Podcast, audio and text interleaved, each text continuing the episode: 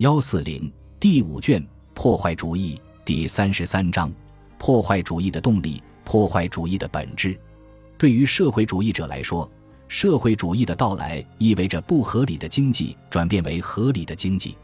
在社会主义制度下，对经济生活的计划管理取代了生产的无政府状态，被理解为理性化身的社会取代了不理性和自私的个人之间的相互对立的目标。公正的分配代替了不公正的商品分配，短缺与苦难消失了，财富由大家共享，一幅天堂景象在我们眼前展开。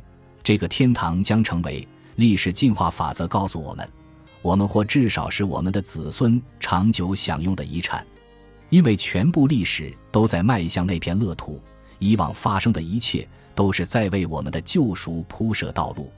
我们当代人就是这样看待社会主义的，他们相信它的卓越，以为社会主义意识形态仅仅主宰着那些自称社会主义党或社会党。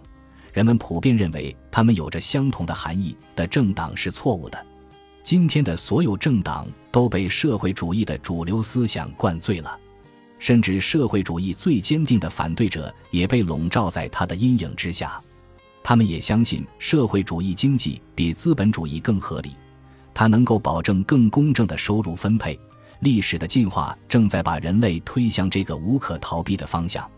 他们在反对社会主义时，觉得自己的行为是在捍卫自私的私人利益，他们是在对抗一种从公众福祉的立场看来是可遇的发展，并且它是建立在一种伦理上唯一得到公认的原则之上的。他们发自内心的认为自己的抵抗没有多少希望。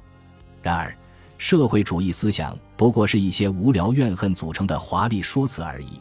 他的各种理论无意能够经受住科学的批判，他的所有推理都根基不牢。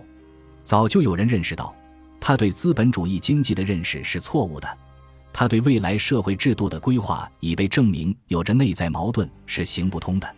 社会主义非但不会使经济变得更合理，它会彻底消灭社会合作。说它会带来社会公正，不过是信口开河的大话。我们可以证明，它是来自仇恨情绪以及对资本主义制度中发生的事情的错误解释。所谓历史的演进使我们除了社会主义外别无选择，这不过是一种宗教预言。它与原始基督教教派的千禧年梦想的不同之处。仅仅在于他把自己标榜为科学。事实上，社会主义压根就不是他所冒充的那种东西。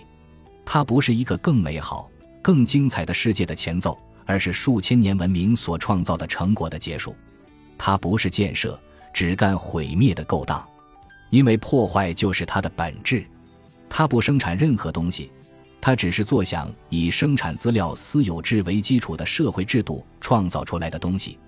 在某种以私有产权为基础的经济秩序中，或可存在社会主义因素，但社会主义社会制度是无法存在的。所以，走向社会主义的每一步必然毁坏已经存在的东西，从而导致它自身的灭亡。这种破坏主义政策意味着资本的消耗。认识到这个事实的人寥寥无几。资本的消耗可以用统计的方法看出，也可以通过理智加以领会。但它并非对所有的人都显而易见。一种政策是在挥霍现有的资本财富以增加群众消费，为了眼前而牺牲未来。看出这种政策的弱点，认识到它的本质，需要具备比政治家和政客或把他们推上权力宝座的群众更深入的洞察力。只要工厂的围墙仍然立在那儿，火车仍在开行，人们便以为世界上的一切都运转正常。越来越难以维持较高的生活水平，被归咎于各种原因，却从未被归咎于这样一个事实：政府正在执行一种资本消耗的政策。在破坏主义社会的资本消耗这个问题上，我们可以看到社会主义经济政策的一个要害。社会主义社会的资本消耗危险尤其严重，煽动家以损害资本的增长和损害现有资本作为代价，增加人均消费。最易于得逞，不断形成新的资本是资本主义社会的本质。资本金越大，劳动的边际生产率就越高，从而工资的绝对数和相对数也会越高。资本的累进式形成，是既增加社会每年消费的商品数量，又不至于减少未来生产的唯一方式；是既增加工人的消费，又不损害未来工人的唯一方式。因此，自由主义早就断定，资本的累积式形成是能够使广大群众的处境得到持续改善的唯一途径。社会主义和破坏主义试图采用不同的方式达到这个目的。他们打算以未来作为代价，把资本一次用光，以获得现在的财富。自由主义政策是慎重的父亲的做法，他厉行节约，为自己和自己的子孙构建未来。